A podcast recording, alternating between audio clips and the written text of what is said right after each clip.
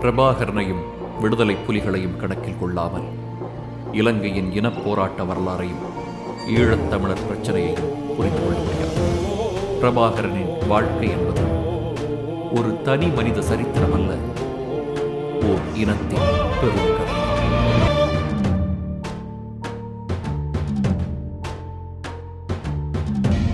பிரபாகரன் ஒரு வாழ்க்கை.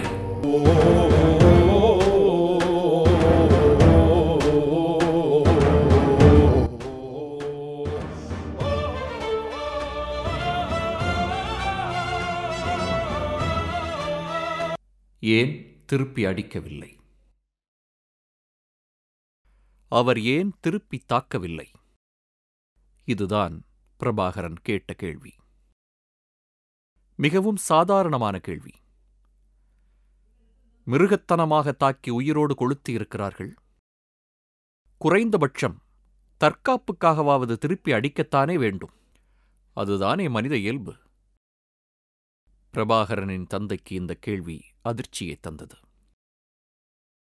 தந்தை செல்வநாயகம் மகாத்மா காந்தியின் வழி வந்தவர். திருவேங்கிடம் வேலுப்பிள்ளை செல்வநாயகத்தின் வழியை பின்பற்றுபவர்.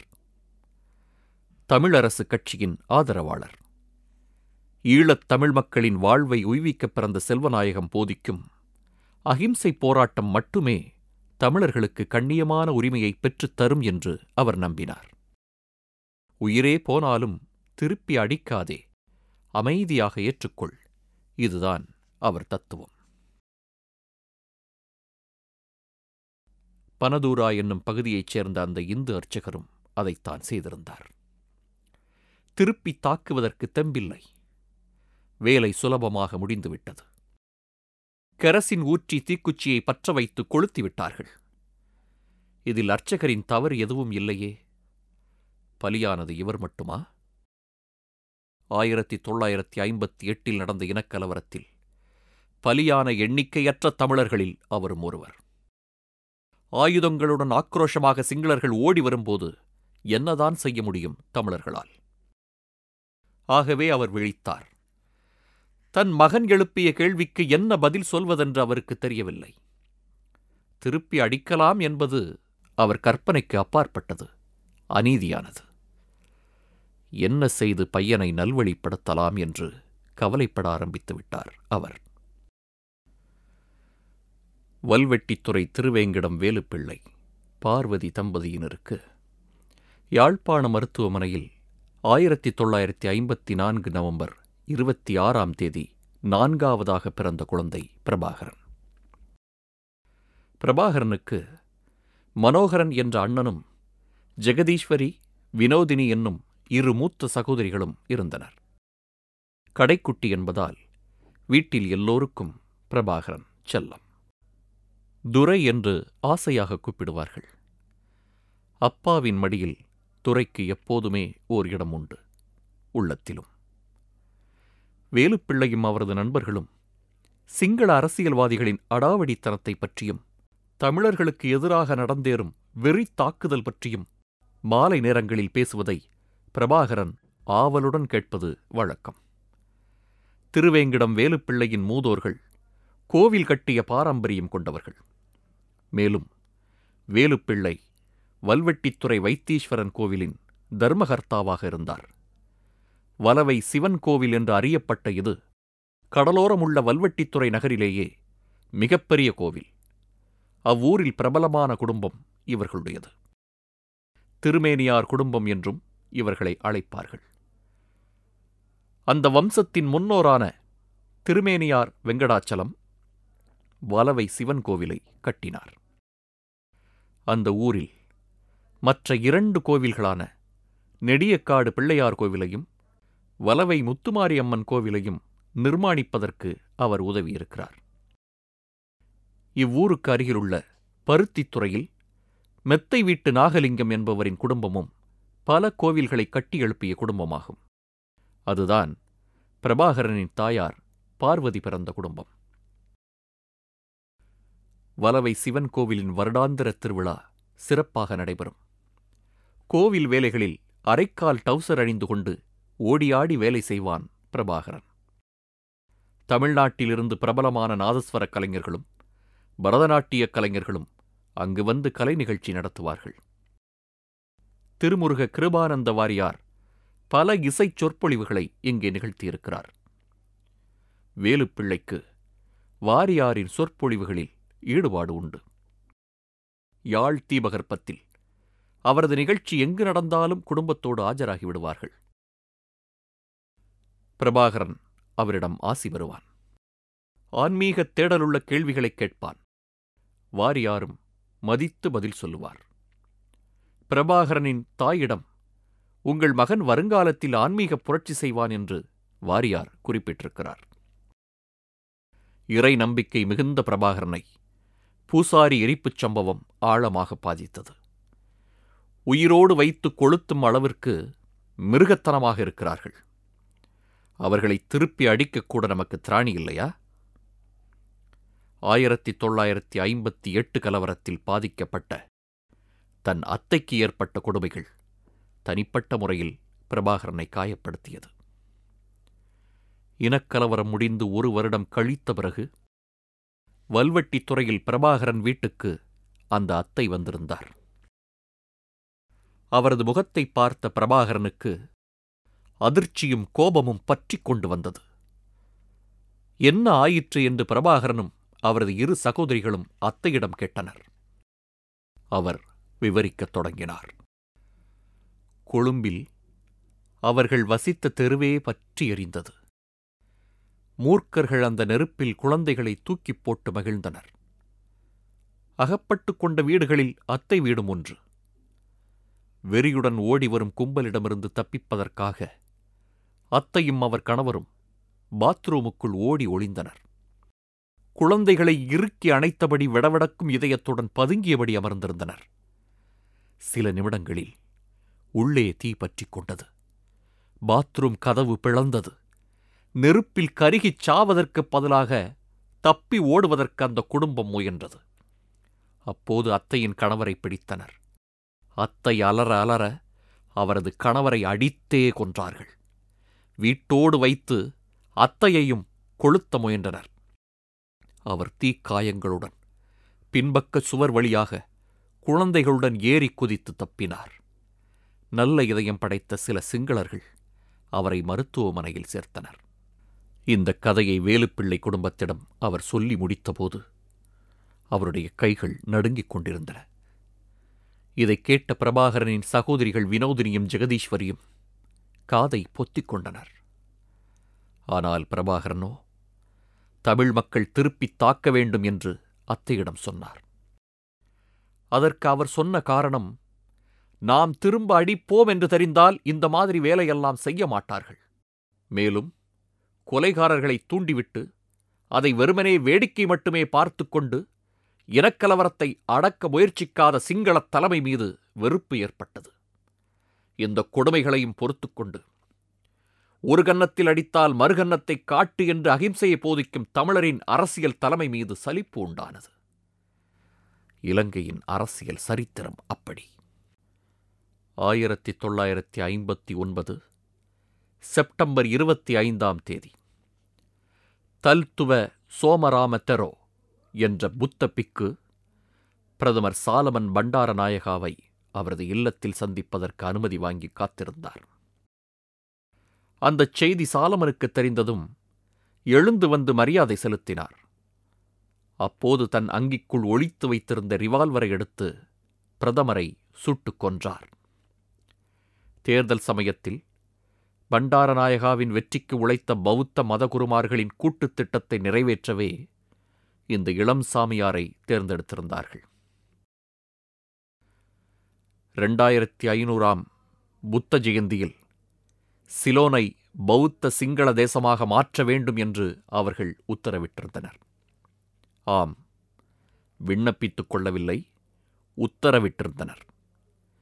சாலமன் பண்டாரநாயகா அந்த உத்தரவிற்கு முழுவதுமாக அடிபடியவில்லை அதிகாரப்பூர்வமாக புத்த மதத்தை அனைவர் மீதும் திணிக்க வேண்டும் என்று வெறியோடு இருந்தனர். ஆனால் அதை நிறைவேற்றுவதில் பண்டாரநாயகா தள்ளி போட்டார் என்பதால் அவரை கொன்றனர். பண்டாரநாயகாவின் மறைவைத் தொடர்ந்து தனநாயகே பிரதமராக பொறுப்பேற்றார். ஆறு மாத காலம் அந்த ஆட்சி நீடித்தது. பண்டாரநாயகாவை யார் கொலை செய்தது என்ற கேள்வியில் எழுந்த பிரச்சினை காரணமாக தனநாயகே அரசுக்கு எதிரான நம்பிக்கையில்லா தீர்மானம் ஒன்று நாடாளுமன்றத்தில் கொண்டுவரப்பட்டது. ஆயிரத்தி தொள்ளாயிரத்தி ஐம்பத்தி ஒன்பது டிசம்பர் ஐந்தாம் தேதி நாடாளுமன்றம் கலைந்தது. ஆயிரத்தி தொள்ளாயிரத்தி அறுபது மார்ச் பத்தொன்பதாம் தேதி தேர்தல். சாலமன் மரணத்தால் ஏற்பட்ட அனுதாப அலையை ஸ்ரீலங்கா சுதந்திரக் கட்சி கச்சிதமாக பயன்படுத்திக் கொண்டது. ஆயிரத்தி தொள்ளாயிரத்தி அறுபது ஜூலையில் நடந்த தேர்தலில் உலகத்தின் முதல் பெண் பிரதமர் என்ற மாபெரும் பெருமையுடன் ஸ்ரீமாவோ அரியணை ஏறினார். மறைந்த பண்டாரநாயகாவின் மனைவி. ஆயிரத்தி தொள்ளாயிரத்தி அறுபத்தி ஒன்று ஜனவரி ஒன்று முதல் சிலோன் தேசமங்கும் சிங்களம் ஆட்சி மொழியாக மாறுமென்று அரசு ஆணை பிறப்பித்தது. நீதிமன்றங்கள் அனைத்தும் சிங்களத்தில் இயங்குமென்று சட்டம் போட்டார் ஸ்ரீமாவோ கோழித் திருட்டு வழக்கில் நான் கோழியை திருடவில்லை என்று ஒரு தமிழன் வாதிட வேண்டுமானால் கூட சிங்களம் படித்த பிறகுதான் நீதிமன்றத்தில் எடுத்துச் சொல்ல முடியும். நாடெங்கும் சிங்களத்தை வைத்துக் கொள்ளுங்கள். குறைந்தபட்சம் தமிழர் தாயகப் பகுதிகளில் நீதிமன்ற அமர்வுகளை தமிழில் நடத்த அனுமதியுங்கள் என்று தமிழரசுக் கட்சி முன்வைத்த தீர்மானத்தை சிங்களக் கட்சிகள் ஏகமனதாக தோற்கடித்தன. தமிழ் மக்களின் உரிமை போராட்டத்தில் ஆயிரத்தி தொள்ளாயிரத்தி அறுபத்தி ஒன்றாம் ஆண்டு முக்கியமானது. அகிம்சையின் சக்தியை விட அடக்குமுறை சக்தி பெரியதென்று சிங்கள அரசு அழுத்தம் திருத்தமாக நிரூபித்த ஆண்டு அது. ஆயிரத்தி தொள்ளாயிரத்தி அறுபத்தி ஒன்று ஜனவரி முதல் தேதி சிங்களம் மட்டும் சட்டத்தை நடைமுறைப்படுத்துவதற்கான நடவடிக்கையில் சிலோன் அரசு ஈடுபட்டது. தமிழரசு கட்சியினர் தமக்கு தெரிந்த ஒரே வழிமுறையான சத்தியாகிரக போராட்டம் மூலம் அதை எதிர்க்க முனைந்தனர். அந்த சட்டம் அமுலுக்கு வந்த ஜனவரி இரண்டாம் தேதி தமிழரசு கட்சி அழைப்பு விடுத்த பந்த் எவ்வித அசம்பாவிதமும் இன்றி அமைதியான முறையில் முடிந்தது. பிப்ரவரி இருபதாம் தேதி யாழ்ப்பாண அரசு செயலகம் முன்பு செல்வநாயகம் சத்தியாகிரகத்தை தொடங்கினார். தமிழ் தேசத்தின் மையப்புள்ளியான யாழ் நகரச் செயலகம் சிங்களத்தில் இயங்குவதை எதிர்த்து மறியலில் ஈடுபட்டனர். அதற்கு மக்களின் ஆதரவு குவிந்தது. யாழ்ப்பாணத்தில் தொடங்கிய சத்தியாகிரகம் பிப்ரவரி இருபத்தி ஏழாம் தேதி மட்டக்களப்புச் செயலகம் மார்ச் நான்காம் தேதி திருகோணமலைச் செயலகம் அதன் பிறகு மன்னார் வவுனியா என காட்டுத் தீயாக பரவியது. இந்த சத்தியாகிரகத்தில் தந்தை செல்வா முன்வைத்த கோரிக்கைகளில் முக்கியமான இரண்டு கீழே. ஒன்று குறைந்தபட்சம் வடக்கு மற்றும் கிழக்கு பகுதியிலாவது அரசு நிர்வாகம் தமிழில் இயங்கட்டும்.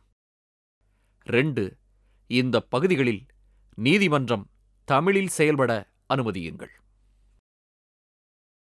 அமைதிப் போராட்டத்தை. அராஜகத்தால் எதிர்கொண்டது அரசு. திருகோணமலையில் நடந்த சத்தியாகிரக போராட்டத்தின் போது போலீசார் கண்மூடித்தனமாக தாக்கியதில் தமிழரசு கட்சித் தலைவர்களில் ஒருவரான ஏகாம்பரம் மரணமடைந்தார். செல்வநாயகம் உடைந்து போனார். நமது குறைந்தபட்ச ஜீவாதார கோரிக்கை கூட நிராகரிக்கப்பட்ட பிறகு சத்தியாகிரக போராட்டத்தின் அடுத்த கட்டமான சட்ட மீறல் கீழ்ப்படியாமை நடவடிக்கையை மேற்கொள்வது தவிர நமக்கு வேறு மார்க்கமே தெரியவில்லை என்று அறிவித்தார். பிரிட்டிஷ் அரசுக்கு எதிராக காந்தியடிகள் பின்பற்றிய சட்ட மீறலை சிங்கள அரசிற்கு எதிராக தாமும் மேற்கொள்வது என்ற முடிவுக்கு செல்வநாயகம் தள்ளப்பட்டார். அதன் ஒரு பகுதியாக ஏப்ரல் பதினான்காம் தேதி தமிழ் அரசு தபால் சேவையை தொடங்கினார். யாழ்ப்பாண போஸ்ட் மாஸ்டர் இருக்கையிலிருந்து தானே முதல் அஞ்சல் தலையை வெளியிட்டார்.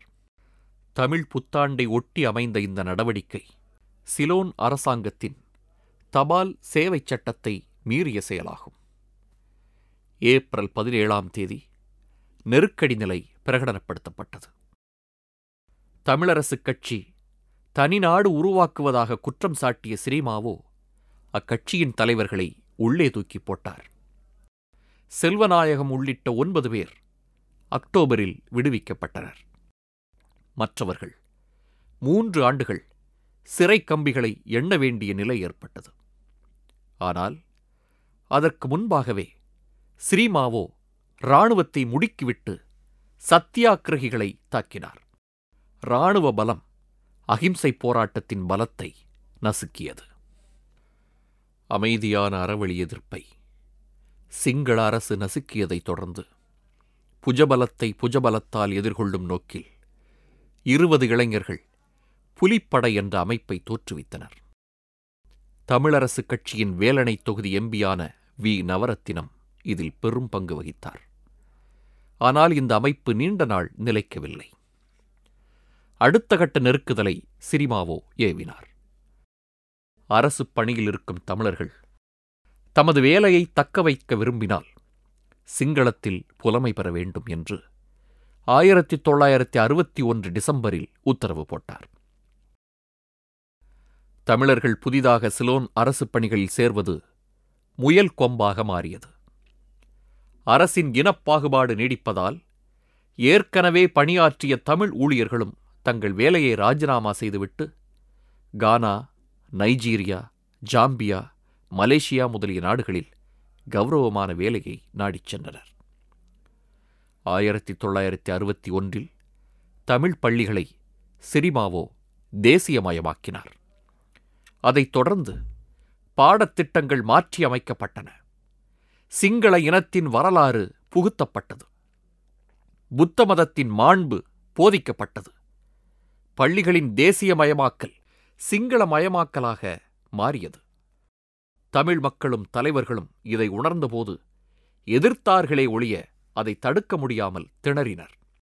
சிங்களப் பகுதிகளிலிருந்து தமிழ் பள்ளிகள் ஒன்றன் பின் ஒன்றாக மூடப்பட்டன அல்லது அவை சிங்களப் பள்ளிகளாக மாறின. எனவே வடகிழக்கு பகுதிகளுக்கு வெளியே இருந்த தமிழர்கள் சிங்களத்தில் படிக்க வேண்டிய கட்டாயம் உண்டானது. மலையக இந்திய வம்சாவளி தோட்டத் தொழிலாளர் பிரச்சினை பெரிதாக வெடித்த சமயம் அது. பிரிட்டிஷ் காலத்தில் கொளுத்தி போடப்பட்ட வெடி இது. ஆயிரத்தி தொள்ளாயிரத்தி நாற்பத்தி நான்காம் ஆண்டு லார்ட் சோல்பரி என்பவரின் தலைமையில் பிரிட்டன் ஒரு கமிஷனை நியமித்தது.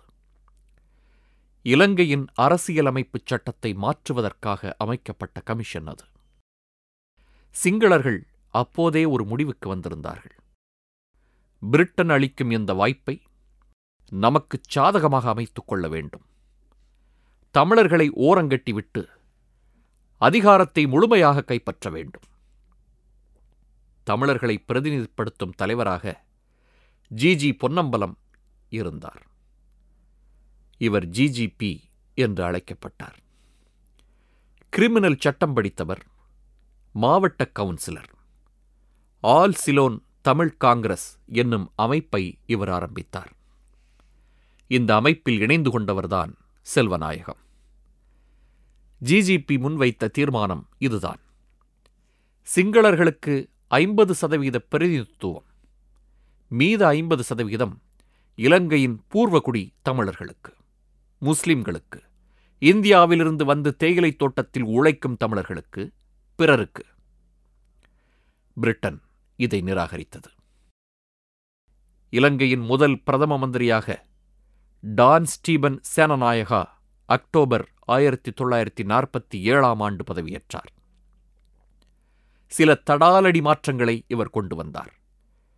இந்தியாவிலிருந்து கொத்தடிமைகளாக கூட்டி வரப்பட்டிருந்த மலையகத் தமிழர்களை இந்த மாற்றம் வெகுவாக பாதித்தது. பத்து லட்சத்திற்கும் அதிகமான தேயிலைத் தோட்ட தொழிலாளர்களுக்கு குடியுரிமை மறுக்கப்பட்டது. தேயிலைத் தோட்டத்தில் பணியாற்றுவதற்காக இந்தியாவிலிருந்து அழைத்து வரப்பட்ட தமிழர்கள் இவர்கள். சிங்களர்களால் கடினமான தோட்ட வேலைகளைச் செய்ய முடியாது என்று நம்பிய பிரிட்டிஷார் இந்திய மலையகத் தமிழர்களை பெரிதும் பயன்படுத்திக் கொண்டனர். எதிர்பார்த்ததைப் போலவே வேலை கடினமாகத்தான் இருந்தது. ஆனாலும் இலங்கையோடு ஒட்டிக்கொண்டு விட்டார்கள் தமிழர்கள். தங்கள் குழந்தைகளை வளர்த்து படிக்க வைத்து இங்கேயே நிரந்தரமாக குடியேறினார்கள். இலங்கையின் பூர்வகுடித் தமிழர்களால் எங்களுக்கு பாதிப்பு என்று முன்னரே முனகிக் கொண்டிருந்த சிங்களர்களுக்கு இந்தியத் தமிழர்கள் இலங்கையில் குடியேறிக் கொண்டிருப்பது மேலும் கொதிப்பை ஏற்படுத்தியது. இந்நிலையில் ஆயிரத்தி தொள்ளாயிரத்தி நாற்பத்தி எட்டாம் ஆண்டு குடியுரிமைச் சட்டம் கொண்டுவரப்பட்டது நாடற்றவர்களின் எண்ணிக்கை ஒன்பது லட்சமாக உயர்ந்திருந்தது. அவர்களுக்கென்று தனியான வாக்காளர் பட்டியலை தயாரிப்பதாக சிலோன் அரசு கொடுத்திருந்த வாக்குறுதி காற்றில் பறந்தது. மாறாக அவர்களை திரும்பவும் இந்தியாவுக்கு அனுப்பும் நோக்கில் சிரிமாவோ அரசாங்கம் இந்தியாவை நெருக்க ஆரம்பித்தது. மலையக மக்களின் ஒரு பகுதியை இந்தியா திரும்ப ஏற்குமென்று கொழும்பு பத்திரிகைகளில் வெளியாகியிருந்த செய்தியை நேரு மறுத்தார். என்ன மடத்தனம்! அந்த மாதிரி மாட்டு வியாபாரத்திற்கு நான் ஒப்புக்கொள்ள மாட்டேன் என்று திட்டவட்டமாக கூறினார். ஆயிரத்தி தொள்ளாயிரத்தி அறுபத்தி நான்கில் நேரு மறைந்தபோது அவர் வாக்குறுதியும் மறைந்தது. நேருவின் மறைவுக்குப் பிறகு லால் பகதூர் சாஸ்திரி இந்தியாவின் பிரதமரானார். இந்தியா ஐந்து லட்சத்தி இருபத்தைந்தாயிரம் பேரை ஏற்கும் என்று சாஸ்திரி ஒப்புக்கொண்டார் சிலோன் மூன்று லட்சம் பேருக்கு குடியுரிமை வழங்குவதாகச் சொன்னது. இவை இரண்டுமே அடுத்து வரும் பதினைந்து ஆண்டுகளில் நடக்கும். மீதமுள்ள ஒரு லட்சத்தி ஐம்பதாயிரம் பேரின் தலையெழுத்து பின்னொரு நாளில் தீர்மானிக்கப்படும் என்று உடன்பட்டார்கள். ஆயிரத்தி தொள்ளாயிரத்தி எழுபத்தி ஒன்பதில் பதினைந்து ஆண்டு முடிந்தபோது சிலோன் வெறும் ஒரு லட்சத்தி அறுபதனாயிரம் பேருக்கு மட்டும் குடியுரிமை வழங்கியது. ஆயிரத்தி தொள்ளாயிரத்தி எண்பத்தி ரெண்டு சமயத்தில் கூட நான்கு லட்சம் நாடற்றவர்கள் இருந்தனர். எது எப்படியோ நேருவின் மரணம் சிங்கள அரசியல்வாதிகளுக்கு நல்லதாக அமைந்துவிட்டது. சாஸ்திரியை தமது வலையில் வீழ்த்தினர். ஆயிரத்தி தொள்ளாயிரத்தி அறுபத்தி ஐந்தில் டட்லி சேனநாயகா பிரதமர் பதவியில் அமர்ந்தார். தந்தை செல்வாவும் டட்லியும் ஆயிரத்தி தொள்ளாயிரத்தி அறுபத்தி ஐந்து மார்ச் இருபத்தைந்தாம் தேதி உடன்படிக்கை ஒன்றை மேற்கொண்டார்கள். இந்த ஒப்பந்தத்தில் இரு முக்கியமான விஷயங்களை தந்தை செல்வாடி கோடிட்டார்.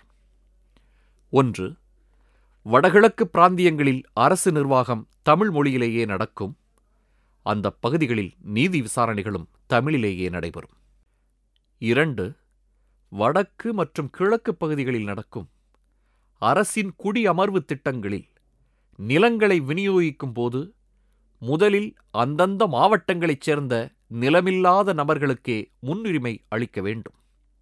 இரண்டாவதாக மற்ற மாவட்டங்களில் உள்ள தமிழர்களுக்கு தர வேண்டும். அதற்குப் பிறகுதான் சிலோனின் பிற பகுதி மக்களுக்கு நிலம் கொடுத்து குடியமர்த்த வேண்டும். டட்லி செல்வா உடன்பாட்டை நடைமுறைப்படுத்துவதற்காக அது நாடாளுமன்றத்தின் முன் விவாதத்திற்கு வைக்கப்பட்டது. அரசியல் நாடகத்தில் காட்சிகள் மாறுவதும் நடிகர்கள் மாறுவதும் இயல்புதானே. ஆயிரத்தி தொள்ளாயிரத்தி ஐம்பத்தி ஆறு பண்டாரநாயகா ஒப்பந்தத்தை எதிர்த்து ஜெயவர்த்தனாவும் டட்லி சேனநாயகாவும் கண்டிக்கு பாத யாத்திரை சென்றனர். ஆனால் இப்போது சேனநாயகா ஆட்சிக்கு வந்துவிட்ட காரணத்தினால் இந்த பாத்திரத்தில் நடிக்க வேண்டியது பண்டாரநாயகாவின் ஸ்ரீலங்கா சுதந்திரக் கட்சியின் முறை. சிலோன் சுதந்திரம் பெற்ற சமயத்தில் அங்கிருந்த முதன்மையான சிங்களக் கட்சி ஐக்கிய தேசிய கட்சி. அதன் முதல் பிரதமர் ஈ கு. சேனநாயகா. ஆட்சிக்கு வந்ததும் மலையகத் தமிழர்களின் குடியுரிமையை அவர் பறித்தார். அதை அன்றைய தமிழர் தலைவர் ஜி. ஜி. பொன்னம்பலம் கண்டிக்காமல் போனாலும் செல்வநாயகம் துடித்தார். இந்திய வம்சாவளி தமிழர்கள் எனப்படும் மலையகத் தமிழர்களுக்கு நடக்கும் அநீதியை இலங்கை தீவின் பூர்வகுடி தமிழர்களாகிய நாம் எதிர்க்காமல் விட்டால் இன்றைக்கு அவர்களுக்கு நேரும் கதி நாளைக்கு நமக்கும் நேரலாம் என்று அவர் எச்சரித்தார். அதைத் தொடர்ந்து பொன்னம்பலத்திடமிருந்து பிரிந்து வந்து தமிழ் அரசு கட்சியை அவர் ஆயிரத்தி தொள்ளாயிரத்தி நாற்பத்தி ஒன்பதில் நிறுவினார். இதற்கிடையில் சேனநாயகா அமைச்சரவையில் இருந்த சாலமன் பண்டாரநாயகா என்ற இளம் சிங்கள அரசியல்வாதிக்கு பிரதமர் கனவு. அவர் ஐக்கிய தேசிய கட்சியிலிருந்து வெளியேறி ஸ்ரீலங்கா சுதந்திர கட்சியை தொடங்கினார். தேர்தலில் வெற்றி பெற அவர் பிரயோகித்த ஆயுதம் சிங்கள பௌத்த இனவெறி. ஆட்சிக்கு வந்தால் இருபத்தி நான்கு மணி நேரத்தில் நாடெங்கும் தனி சிங்களம் என்றார். தமிழர்கள் கொதித்துப் போனார்கள். இருப்பினும் அமைதியான முறையில் தமது எதிர்ப்பை பதிவு செய்யவே எஸ்ஜேவி செல்வநாயகம் விரும்பினார். நாடாளுமன்றத்தில் தனி சிங்கள சட்ட மசோதா விவாதத்திற்கு வரும்போது நாடாளுமன்றத்திற்கு எதிரே காலே முகத்திடலில் அமர்ந்து அறவழியில் சாத்வீக சத்தியாகிரக போராட்டத்தில் ஈடுபட்டனர். சுமார் இருநூற்றி ஐம்பது பிரதிநிதிகள் தந்தை செல்வாவின் தலைமையில் அங்கே சம்மணமிட்டு அமர்ந்திருந்தனர். அதை சகித்துக் கொள்ள முடியாத சிங்களத் தடியர்கள் கண்மூடித்தனமாகத் தாக்கினர். அதை போலீஸ் வேடிக்கை பார்த்து ரசித்துக் கொண்டிருந்தது. அந்த நேரத்தில் பிரதமர் சாலமன் பண்டாரநாயகா தனது காரில் நாடாளுமன்றத்திற்கு வந்தார். சத்தியாகிரகம் நடக்கும் இடத்தில் காரை நிறுத்தினார். அவர்களை சிங்கள குண்டர்கள் அடித்து உதைப்பதையும் கண்டார். சிரித்துக் கொண்டார். ஒரு மூத்த போலீஸ் அதிகாரி அவரை நெருங்கி சிங்கள அடியாட்களை கலைத்து அனுப்பலாமா? என்று கேட்டார். அதற்கு பண்டாரநாயகாவின் பதில் let them have a taste of it மதியத்திற்குள். பத்தாயிரம் பேருக்கும் மேலான சிங்கள கும்பல் காலேஃபேஸ் சாலையில் திரண்டனர். சில சத்தியாகிரகிகளை நையப் புடைத்த பிறகு நாடாளுமன்ற கட்டிடத்திற்கு அருகிலிருந்த பெய்ரா லேக் குளத்தில் தூக்கி வீசினர். பர்கின்சன்ஸ் நோயினால் காது கேட்காமல் மெஷின் பொருத்தியிருந்த தந்தை செல்வாவும் அந்த அழுக்கு தண்ணீருக்குள் எரியப்பட்டார். அதற்கு முன்பாக செல்வநாயகத்தின் இரு புதல்வர்களும் அவர் முன்னிலையிலேயே அடித்து நொறுக்கப்பட்டனர். வன்னிய சிங்கம் நாகநாதன் ஆகியவர்களின் உடைகள் கிழிக்கப்பட்டு மிருகத்தனமாக தாக்கப்பட்டனர். வி என் நவரத்தினம் சிங்களக் காடையர்களின் கடுமையான தாக்குதலில் காலில் ஏற்பட்ட பலமான காயங்களுடன் மருத்துவமனையில் சேர்க்கப்பட்டு பல நாட்கள் படுக்கையில் சிகிச்சை பெற்றார். சிங்களர்களால் அமிர்தலிங்கமும் பலமாக தாக்கப்பட்டார். வெகுவாக காயமுற்றார். தலையில் ரத்தம் சொட்டியது. வடியும் ரத்தத்தை பொருட்படுத்தாது. சுந்தரலிங்கத்தின் உதவியுடன் அமிர்தலிங்கம் நாடாளுமன்றத்தினுள் நுழைந்தார். கிண்டலாகவும் அவமானப்படுத்துவதாகவும் நினைத்துக்கொண்டு கீழ்த்தரமாக மரியாதைக்குரிய போரின் காயங்களே என்று பண்டாரநாயகா அமிர்தலிங்கத்தை புன்முறுவலோடு வரவேற்றார். சிங்கள உறுப்பினர்கள் கைதட்டி ஆறாவாரம் எழுப்பி மகிழ்ந்தனர். இரவரி தாக்குதல் நாடாளுமன்றத்திற்கு வெளியேயும் பரவியது. நூற்றுக்கணக்கான தமிழர்கள் கொல்லப்பட்டனர். இது நடந்தது ஆயிரத்தி தொள்ளாயிரத்தி ஐம்பத்தி ஆறில். இதே ஆண்டு ஆகஸ்ட் பத்தொன்பதாம் தேதி சுய நிர்ணய போராட்டத்தில் மிக முக்கியமானதாக கருதப்படும் திருமலை மாநாடு திருகோணமலையில் கூடியது.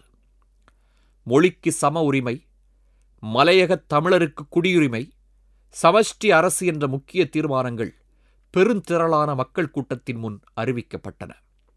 தமது கோரிக்கைக்கு செவி மடுக்காவிட்டால் நேரடியாக ஒத்துழையாமை போராட்டமும் அரசுக்கு கீழ்ப்படியாமை இயக்கமும் நடத்துவோம் என்றார்கள். தந்தை செல்வா மாநாட்டு தேதியிலிருந்து ஒரு வருடம் அதாவது ஆகஸ்ட் இருபது ஆயிரத்தி தொள்ளாயிரத்தி ஐம்பத்தி ஏழு வரை பண்டாரநாயகாவுக்கு கெடு விதித்தார். தமிழரசுக் கட்சியின் கெடு நெருங்கிக் கொண்டிருந்தது. ஆயிரத்தி தொள்ளாயிரத்தி ஐம்பத்தி ஏழு ஜூலை இருபத்தி ஆறு அன்று பிரதமர் அலுவலகத்தில் தந்தை செல்வாவும் சாலமன் பண்டார நாயகமும் சந்தித்தனர். தமிழர் பிரதேசங்களில் தமிழே நிர்வாக மொழியாக திகழும் தமிழர்கள் பாரம்பரிய பிரதேசமாகிய வடகிழக்கு பிராந்தியத்தில் சுய நிர்வாக அமைப்பு நிறுவப்படும் என்று முக்கிய அம்சங்கள் அந்த உடன்படிக்கையில் இடம்பெற்றன. ஆட்சியை இழந்திருந்த ஐக்கிய தேசிய கட்சி இந்த வாய்ப்பை பயன்படுத்தியது. அப்போது வளர்ந்து வந்த இளம் அரசியல்வாதி ஜே ஆர் ஜெயவர்த்தனா கண்டி வரை பாத யாத்திரை போனார். இந்த யாத்திரை புத்தபிரானின் அருளை ஒப்பந்தத்திற்கு எதிராக திருப்பி அதை தோல்வியடையச் செய்யும் என்று தேவையில்லாமல் புத்தரையும் வம்புக்கு இழுத்தார். ஜெயவர்த்தனா பற்ற வைத்த சிங்கள வெறி நன்கு வேலை செய்தது. ஆர்ப்பாட்டக்காரர்கள். பண்டாரநாயகாவின் வீட்டு முன் ஏப்ரல் ஒன்பது ஆயிரத்தி தொள்ளாயிரத்தி ஐம்பத்தி எட்டு அன்று கூடினர். அதில் பெரும்பான்மையானவர்கள் புத்த துறவிகள். பண்டாரநாயக ஆட்சிக்கு வந்தவுடன் சிலோன் சிங்கள புத்த ராஜ்யமாக மாறும் என்ற கனவோடு இருந்தனர். அதன் ஆரம்ப நடவடிக்கையாக நாடெங்கும் ஆட்சி மொழியாக சிங்களம் அறிவிக்கப்பட்டது. ஆனால் இப்போது தமிழர் பகுதியில் போனால் போகட்டும் என்று தமிழ் மொழியை பகுதியாக பயன்படுத்த அனுமதிப்பதை கூட அவர்களால் பொறுத்து கொள்ள முடியவில்லை. எங்கள் பேச்சை கேட்காமல் போனால் பாடம் புகட்டுவோம் என்று புத்த பிக்குகளின் எச்சரிக்கையை பண்டாரநாயகா நினைத்துப் பார்த்தார். கேவலம் தமிழனுக்கு கொடுத்த வாக்குறுதிதானே அது கிடக்கிறது ஒரு பக்கம். எனக்கு சிங்கள புத்த வெறியை தணிப்பதே முக்கியம் என்று நினைத்தார். சிங்களத்தின் பாதுகாவலனாக ஐக்கிய தேசிய கட்சியை மக்கள் நினைத்துவிட்டால் அவரது அரசியல் எதிர்காலத்திற்கு பேராபத்து நேர்ந்துவிடும். எனவே தந்தை செல்வாவுடன் கையெழுத்திட்ட அதே ஒரிஜினல் காகிதத்தை வெளியே எடுத்து வந்து ஆர்ப்பரிக்கும் எதிர்ப்பாளர்கள் முன்பு கிழித்து எறிந்தார். அதன் பிறகு சிரிமாவோ பண்டாரநாயகா ஒரு முறை நாட்டை ஆண்ட பிறகு அடுத்த தேர்தலில் ஐக்கிய தேசிய கட்சி ஆட்சிக்கு வந்தது. டட்லி சேனநாயகா பதவியில் அமர்ந்தார். இவர் முதல் பிரதமர் ஈக்கு சேனநாயகாவின் மகன். அவரும் தந்தை செல்வாவோடு ஒப்பந்தம் போட்டார். தேர்தலில் சிரிமாவோவை தோற்கடித்து ஆட்சி அமைக்க எங்களுக்கு ஆதரவு கொடுங்கள். நாங்கள் தமிழர்களுக்கு அடிப்படை உரிமைகளை தருகிறோம் என்பது டட்லி செய்த ஒப்பந்தம். அது நடைமுறைக்கு வருவதை எதிர்த்து இப்போது சிரிமாவோ வீதியில் இறங்கினார். புத்த பிக்குகளையும் சிங்கள இனவாதிகளையும் திரட்டிய சுதந்திரக் கட்சி கொழும்பு நகரின் வீதிகளில் இறங்கியது. அந்த போராட்டத்தின் போது அவர்கள் வன்முறையை தேர்ந்தெடுத்தனர். காவலுக்கு நின்ற போலீஸ் படையுடன் கைகலப்பில் ஈடுபட்டனர். போலீசார் நடத்திய துப்பாக்கிச் சூட்டில் ஒரு புத்த பிக்கு உயிரிழந்தார். அந்தச் சம்பவத்தைத் தொடர்ந்து கொழும்பு நகரில் உள்ள விகார மகாதேவி என்கின்ற ஒரு சிலையின் முன்பாக கூடிய ஸ்ரீலங்கா சுதந்திரக் கட்சி மற்றும் அதன் கூட்டணி கட்சியினரும் பிக்குவின் மரணத்திற்கு பழி வாங்குவதென்று சபதம் எடுத்துக் கொண்டனர். மாபெரும் பௌத்த கிளர்ச்சி உருவாகி தன் ஆட்சிக்கே உலை வைத்துவிடும் என்று அஞ்சிய டட்லி சேனநாயக அவசர நிலைச் சட்டத்தை பிறப்பித்தார். இந்த நெருக்கடி நிலை அவர் ஆட்சிப்பீடத்திலிருந்து இறங்கும் வரை நீடித்தது. ஆட்சியை கவிழ்க்க நடத்திய சதியில் இராணுவமும் கூட்டு சேர்ந்தது. மாஸ்கோவில் மருத்துவப் படிப்பை பாதியிலேயே விட்டு ஓடி வந்த ரோஹன் விஜயவீரா என்பவரின் பெயர் வெளிச்சத்திற்கு வந்தது. சதியில் சம்பந்தப்பட்ட இராணுவ தளபதி மேஜர் ஜெனரல் ரிச்சர்ட் உடுகாமா பிரிட்டனில் இருந்து திரும்பி வந்தபோது விமான நிலையத்திலேயே கைது செய்யப்பட்டார். ஆட்சி கவிழ்ப்பில் ஈடுபட்ட குற்றச்சாட்டில் முப்பத்தோரு பேர் கைது செய்யப்பட்டனர். இராணுவத்தினர் புத்த மதகுருக்கள் அரசு அதிகாரிகள் என்று பலரும் இதில் அடக்கம். இந்தச் சமயத்தில் டட்லி சேனநாயகா மருத்துவ சிகிச்சைக்காக அமெரிக்காவில் இருந்தார். எனவே சதியின் போது ஜெயவர்த்தனா இடைக்கால பிரதமராக இயங்கினார். டட்லி சிலோனுக்கு திரும்பி வந்தபோது வேறு மனிதனாக மாறியிருந்தார். அதனால் தன்னை சுற்றியிருக்கும் அனைவரையும் அவர் சந்தேகப்பட்டார். சில அமைச்சர்கள் டிஸ்மிஸ் ஆனார்கள். ஆயிரத்தி தொள்ளாயிரத்தி நாற்பத்தி எட்டாம் ஆண்டே இலங்கை விடுதலை அடைந்துவிட்டது என்றாலும் ஆயிரத்தி தொள்ளாயிரத்தி அறுபத்தி ஏழாம் ஆண்டு வரை துறைமுகங்கள் பிரிட்டனின் கட்டுப்பாட்டில்தான் இயங்கி வந்தன. சாலமன் பண்டாரநாயகா காலத்தில் திருகோணமலை கடற்படை தளம் அரசின் கைக்கு வந்திருந்தது. ஆயிரத்தி தொள்ளாயிரத்தி அறுபத்தி ஏழில் திருகோணமலை துறைமுகத்தை அரசு தேசியமயமாக்கியது தேசியமயம் என்றால் சிங்களமயம் என்று அர்த்தம். அரசின் ஓர் அங்கமாக இருந்த தமிழரசுக் கட்சியினால் இதை தடுக்க முடியவில்லை. செல்வநாயகம் அமிர்தலிங்கம் திருச்செல்வம் ஆகியோரை உள்ளடக்கிய தமிழரசுக் கட்சியின் ஐந்து நபர் குழு டட்லி சேனநாயகா செல்வநாயகம் ஒப்பந்தத்தை நிறைவேற்றுமாறு வேண்டினார்கள்.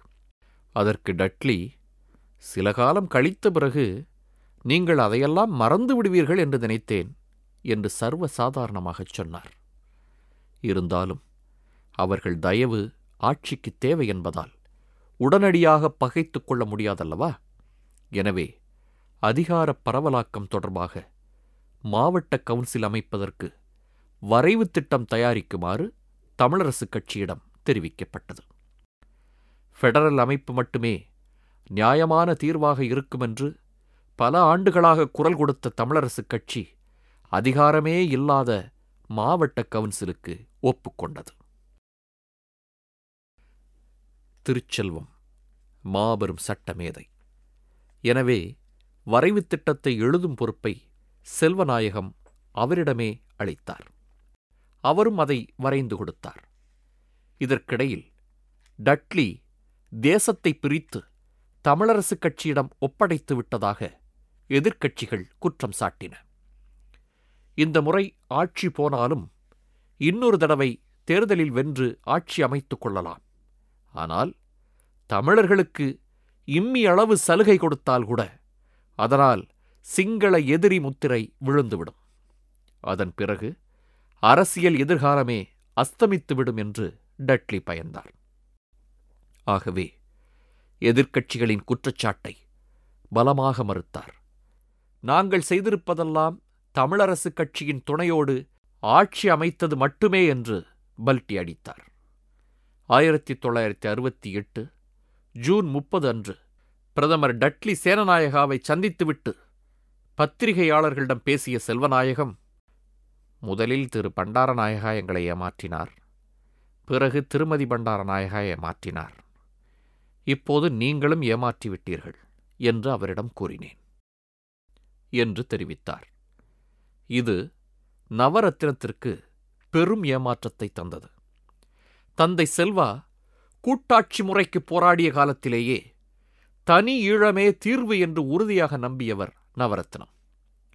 தமிழர்கள் வஞ்சிக்கப்பட்ட பிறகும் தமிழரசுக் கட்சியின் ஆதரவு தொடர்ந்து அரசுக்கு தொடர்வதும் அந்த அரசாங்கத்தில் திருச்செல்வம் அமைச்சராக நீடிப்பதும் பல தமிழ் இளைஞர்களின் கோபத்தை தூண்டியது. மீண்டும் மீண்டும் ஒப்பந்தம் போட்டு ஏமாறுவது போதும். இப்போதாவது விழித்துக் கொள்வோம். நம் மக்கள் தன்மானத்துடன் வாழ ஒரே வழி தனி நாடு அமைப்பதுதான் என்று நவரத்தினம் வாதிட்டார். ஆனால் தமிழரசுக் கட்சியில் அவரது கருத்து எடுபடவில்லை. செல்வநாயகம் இப்போதும் ஃபெடரல் கோரிக்கையை போதித்தார். நவரத்தினம் வெறுத்துப் போனார். சுந்தரலிங்கம் என்பவர் ஆயிரத்தி தொள்ளாயிரத்தி ஐம்பத்தி ஒன்பது முதல் ஈழத் தமிழர் ஒற்றுமை முன்னணி என்ற பெயரில் சுதந்திர தமிழ் தேசத்திற்காக உழைத்துக் கொண்டிருந்தார். அப்போதே ஈழத் தமிழர் விடுதலைப் போராட்டம் என்ற தலைப்பில் திருச்சியில் அச்சடித்து இலங்கைக்கு எடுத்துச் சென்ற துண்டு பிரசுரங்களை அவர் விநியோகித்தவர். நவரத்தினம் ஆயிரத்தி தொள்ளாயிரத்தி அறுபத்தி ஒன்பதில் தமிழரசு கட்சியிலிருந்து விலகி தனி நாடு கோரிக்கைக்கு குரல் கொடுத்தார். சுந்தரலிங்கமும் நவரத்தனமும் தான் ஈழத் தமிழர் விடுதலைக்கு முதலில் வெளிப்படையாக குரல் கொடுத்தவர்கள் ஆவர். ஆனால் இவர்களது குரல் தமிழ் மக்களின் காதையும் மனதையும் எட்டாமல் தந்தை செல்வாவின் அரசியல் செல்வாக்கும் ஆளுமையும் தடுத்தது. ஆனாலும் வெகு சில மனங்களில் தனி நாட்டிற்கு போராட வேண்டும் என்ற எண்ணத்தை விதைப்பதற்கு இந்த இரு தலைவர்களும் காரணமாக இருந்தனர்.